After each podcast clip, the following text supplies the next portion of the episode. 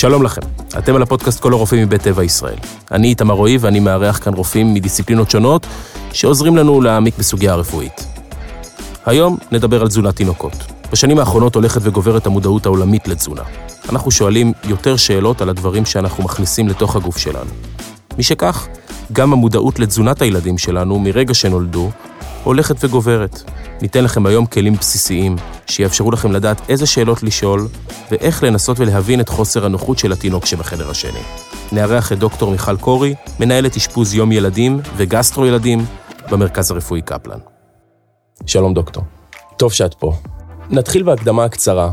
במה שונה מערכת העיכול שלנו כאנשים מבוגרים ממערכת העיכול של ילדים שרק נולדו? בגדול, באופן מבני זה אותו דבר, כמובן הרבה יותר קטן וקצר, אבל היכולת עיכול של תינוק היא אה, מוגבלת, והיכולת אה, לעיכול של שלושת המרכיבי מזון, גם החלבונים, גם השומנים וגם הסוכרים, היא מוגבלת, והיא מותאמת לחלב אה, אם באופן אידיאלי, וכל תחליף לחלב אם צריך להיות דומה לו כמה שיותר, ורק עם הגיל והבשלה של המערכת יש יכולת לפרק מזון מורכב יותר, זו הסיבה שאנחנו אה, רק בשלב יותר מאוחר מתחילים להוסיף מזון מורכב יותר. כלומר, עם הגיל אנחנו משתפרים. עם הגיל אנחנו מתקדמים. מתקדמים. גם הילוד יש לו יכולת מושלמת לעכל את החלב אם, אלא אם יש לו מחלה מולדת אה, נדירה, שלא מאפשרת את זה, נדירה יותר או פחות, אבל בגדול, היכולת לעכל מרכיבים נוספים היא רק מופיעה עם הזמן והגיל, סביב הגיל ארבעה חודשים עד גיל חצי שנה. יש איזשהו אה, אה, סך בדיקות שאת אומרת מחלה גנטית או משהו בסגנון הזה, יש איזה שהן בדיקות שעוברים לבדיקת מערכת העיכול כשהתינוק נולד, או שאנחנו מנסים להבין דרך הסימפטומים שלו? תינוק שנולד נבדק בתינוקייה ואין בדיקות ספציפית של מערכת העיכול, רואים שהכל תקין ורק אם משהו חריג שוב, אה, נדיר מאוד, אה, שהוא נולד עם מום נגיד של חוסר פי הטבעת, דברים שיבדקו כבר ויגלו בתינוקייה, או או שיש בעיה בהעברת יציאות, או הקאות מיד בלידה, זה ברור שיש איזו בעיה מבנית מומית. אבל תינוק בריא לא עובר שום בדיקות מיוחדות מעבר לבדיקה גופנית, שזה תמיד הבסיס שלנו בחודשים הראשונים להעריך את התינוק. שום בדיקות, לא דם, לא צואה, לא בדיקות חודרניות. ההערכה הכי חשובה של רופא הילדים את התינוק זה בדיקה גופנית שלו וה... מעקב הגדילה שלו בחודשים הראשונים. זה הכלים הכי חשובים שלנו. שום בדיקות חודרניות ושום בדיקות מעבדתיות לא עוזרות לנו להעריך דברים. למה חלב אם נחשב התזונה האולטימטיבית? כמובן, אה, זה מה שהגוף מייצר בשביל לתת בכל היונקים, לכל יונק יש את החלב של האם המניקה למוולד שלה, ויש התאמה, ככה צבע יצר, והחלב אם האנושי, יש בו מרכיבים ששוב, רוב, רוב, רוב תחליפי החלב אם בנויים על חלב פרה, שיש בדמיון, אבל uh, יש מרכיבים... Uh, יש בדמיון זה טוב. יש בדמיון, אבל יש מרכיבים שנמצאים רק בחלב האם. היום בעזרת uh, טכנולוגיה, אז כל הטכנולוגיה ומדע, כל החברות מייצרות את ה... תחליפי חלב אם שיהיו כמה שיותר דומים, מכניסים לשם את המרכיב שנקרא LC-PUFA, Long Chain Fatty Acid, זה כל מיני פולי-unsaturated fatty acid, שזה מרכיבים שחלקם לא נמצאים בחלב פרה וכבר הכניסו אותם, אבל היתרונות הספציפיים הם כמובן גם בקשר אם ילד, אה, שכמובן יכול להיווצר ולהיות מאוד מאוד קרוב גם בתינוק לא, שלא יונק, אבל ההנקה יוצרת קשר מיוחד, וגם מה שאי אפשר לעשות בתחליפי חלב זה את העברת המרכיבים האימונולוגיים, את הנוגדנים שעוברים דרך חלב האם, שמגינים על התינוק בחודשים הראשונים, וגם עובר, או הסביבה של חייל האם משפיעה גם על המיקרוביום שעובר לתינוק. כל הדברים האלה מגינים עליו. אז זה, זה אוכל אידיאלי תמיד, אם זה עובד ואם האמא רוצה. כמובן שהתחליפים טובים ומצוינים. מהיום הראשון. גם מהיום הראשון. כמובן ש... כל רופאי הילדים מעודדים הנקה, וברור לנו היתרונות שלה, ויש הרבה מחלות שאנחנו אה, רואים לאורך זמן, עם השכיחות יותר גבוהה או נמוכה בתינוקות יונקים, ושוב, ההגנה היא אה, גם אימונולוגית, גם בגלל סביבת מיקרוביום, שהחיידקים הנורמליים שנמצאים במערכת העיכול, אה, שמתפתחים בצורה יותר טובה בתינוק יונק. אבל אה, חד משמעית זה לא צריך להיות ייהרג ובל יעבור. תחליפים שקיימים היום אה, נותנים מענה תזונתי מלא והוא אה, מצוין, וזאת בוודאי לא סיבה לא, לא לתת, לא לעבור לתחליפי חלב, לתמ"ל. כלומר, אם אני עושה סיכומון של הסיבה שבגללה חלב אם זאת התזונה המועדפת והמומלצת על ידי רופאים, זה אחד, קשר תינוק-אם, במובן הזה של אה, הקשר וההתפתחות הפסיכולוגית, אז זה לא ניכנס לזה, זה פודקאסט אחר. נכון. אה, מצד אחד, ומצד שני יש נוגדנים שהם מיטיבים לפחות בתקופת החיים הראשונה עם המערכת החיסונית של הוולד. נוגדנים ומרכיבים אימונים נוספים, כן. ש... אה, והשפעת מיקרוביום על התינוק היונק, ותמיד זה נחשב יתרון. אימוני חיסוני. ועדיין, חשוב לנו להגיד, שגם אם לא הולכים על אה, חלב האם כתזונה בחודשים הראשונים, יש חלופות, והן חלופות אה, טובות. מצוינות. מצוינות. נאמר וצריך חלופות לתזונת האם. נעסוק בזה קצת גם יותר בפרק אחר, אבל את יכולה קצת להגיד על זה מילה? אז אה, כל החלופות, שמה שנקרא תמ"ל,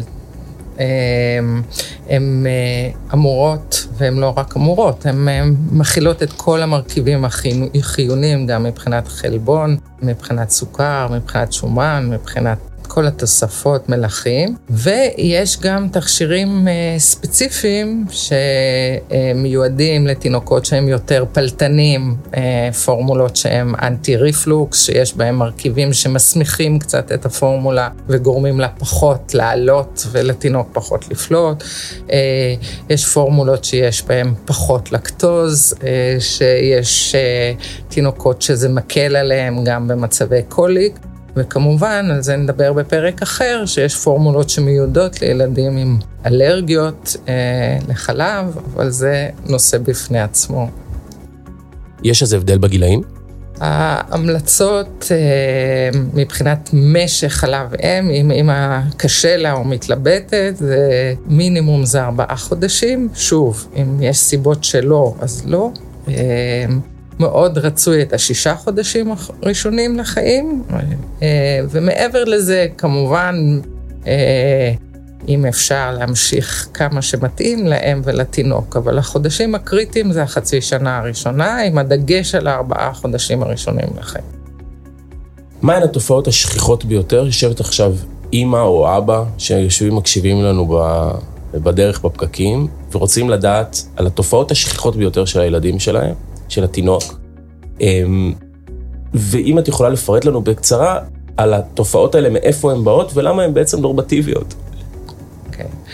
אז הדברים, אה, התופעות שמטרידות אה, בוודאי אה, הורים צעירים, זה אי שקט של התינוקות, והאם הבכי זה סימן שהילד רעב, האם זה סימן שכואב לו, יש המון המון אינטרפטציה של בכי ככאב, ולפעמים זה ככה, אבל לא תמיד.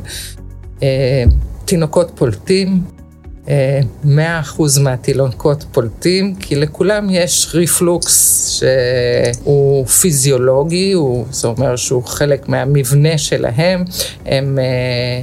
השריר בין הוושת והקיבה הוא שריר שהוא לא, שהוא יותר ברלקסציה, הוא אה, רפוי.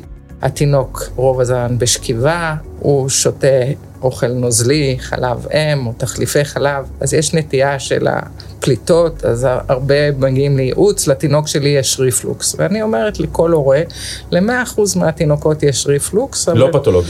לא פתולוגי, ריפלוקס פיזיולוגי, ושוב, אנחנו מאוד מאוד מוטרדים מהתופעה הזאת אם התינוק לא אוכל בגלל הריפלוקס, אה, ואז כואב לו, לא כואב לו, הוא לא אוכל.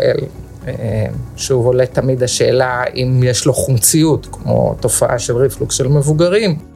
למרות שלתינוקות, רוב התינוקות אין להם חומציות, גם כי החומציות מראש של הקיבה היא פחותה, גם כי הם כל הזמן שותים חלב שסותר חומציות, אז, וגם המון סימני שאלה אם לתת תרופות נגד חומציות, ורוב העבודות אומרות שרק במקרים מאוד מאוד ייחודיים, ויש יותר מדי תינוקות שמקבלים תרופות נגד חומציות בגיל הזה, אבל אז תינוק פולט שאוכל בשמחה ועולה במשקל טוב, אנחנו תמיד צריכים להתייחס אליו בסלחנות, לעשות קצת יותר כביסה, לקרוא לו happy spitter, אה, פלטיאל, פלטיאלה.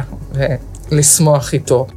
והנושא הנוסף אה, שהורים מוטרדים זה כמובן הנושא של הקוליק. אה, מה זה קוליק? אז ההגדרה של זה זה כאב או התכווצות של המעיים, ש... אין לרפואה עדיין הסבר ופתרון טוב, התופעה היא שכיחה בתינוקות בשלושת החודשים הראשונים לחייהם, אבל זה לא נגמר בול בגיל שלושה חודשים. אה, זה בדרך כלל התקפי בכי בשעות אחרי הצהריים, שאנחנו לא ממש יודעים את סיבתם ולא מצליחים להרגיע, אה, ובדרך כלל זה עובר. וזה בדרך כלל לא קשור לא לאלרגיה לחלב ולא לשום תופעה פתולוגית במערכת העיכול. יש עבודות שמראות שמתן פרוביוטיקה לפעמים עוזר, אז אנחנו מנסים אצל חלק מהתינוקות, אבל בגדול הזמן יעשה את שלו. אז התופעות הכי שכיחות שמטרידות הורים לתינוקות צעירים זה הענייני אי שקט, בכי, הפליטות, לפעמים נושא היציאות, מה תקין, מה לא תקין, אם עושים יותר מדי. מה זה יותר מדי? יש יותר מדי? יש פחות מדי? אז שוב, הנורמה ביציאות בין תינוק יונק ובין תינוק שאוכל פורמולה היא שונה. אה, בתינוק יונק הטווחים הם אדירים, יכול להיות יציאה, יציאה אחרי כל הנקה, אפילו שמונה פעמים ביום, וזה יכול להיות מאוד נורמלי. חילוף החומרים הוא עדיין אה, מהמשופרים בגיל נכון, הזה. נכון, ושוב, אנחנו אומרים שזה האוכל אידיאלי ויש מעט פסולת, וזה גם מסביר שחלק מהם יש להם יציאה פעם בשבוע.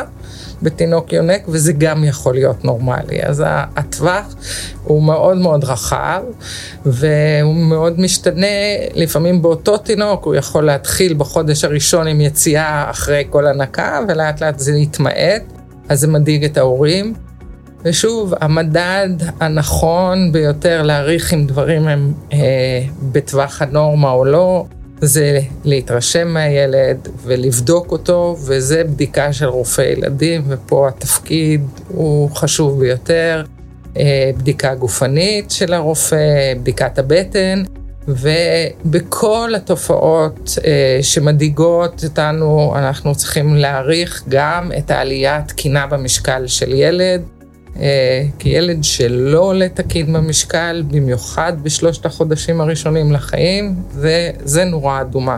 זה הקדמת אותי עם השאלה, מה עם הנורות, אנחנו מציירים פה תמונה, ובצדק, נורמטיבית, מרגיעה, ומעניין אותי לדעת מה עם נורות האזהרה בכל זאת. אז אה, נורות האזהרה העיקריות זה תינוק.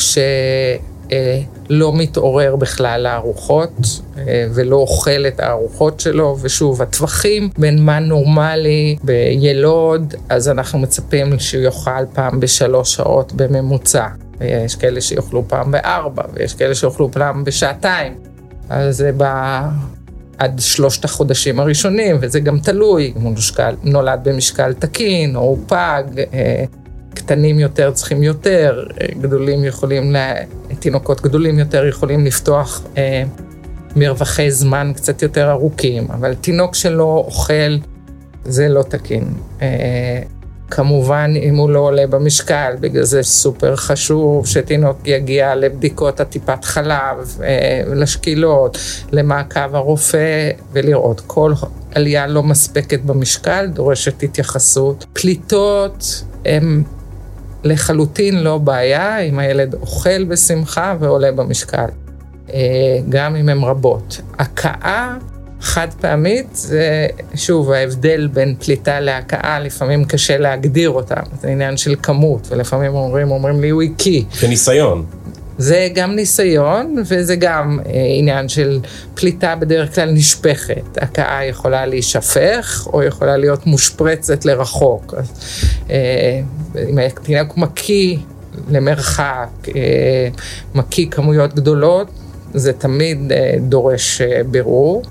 ולגבי היציאות, אז עוד פעם, צואה של תינוק, יונק, בוודאי מאוד רכה אה, אה, עד נוזלית, אבל ממתי זה הופך להיות שלשול, שוב, זה ניסיון של האימא, ו, אה, ופה צריך להיעזר אם יש סימני שאלה, חד משמעית להתייעץ עם הרופא, ותינוק שלא מעביר יציאות, שוב, אם הוא יונק זה יכול להיות עד שבוע תקין לגמרי, אם הוא אוכל פורמולה, בדרך כלל זה צריך להיות כל יום-יומיים, ואם לא, אז צריך לבדוק את זה, כמובן יחד עם רופא הילדים. אז שוב, ואי שקט שמטריד הרבה הורים, הוא אה, דורש שוב, הערכה של הרופא, אבל הרבה אי שקט ובכי, זה לא אומר שמשהו לא תקין. אז דוקטור, אם אני צריך לסיכומם של דברים לקראת סיום, לדייק את הדברים העיקריים שאנחנו רוצים שיקחו בפרק הזה. זה אחד, לא כל ריפלוקס הוא, הוא בהכרח, לא כל פליטה היא בהכרח ריפלוקס פתולוגי. וזה חד משהו... משמעי. זה משהו שצריך, זה, זאת אמירה כללית. כלומר, לא נכון. כל בעיה היא בהכרח פתולוגיה. ילדים נכון. מגיעים, ילדים פולטים, ילדים... זה קורה.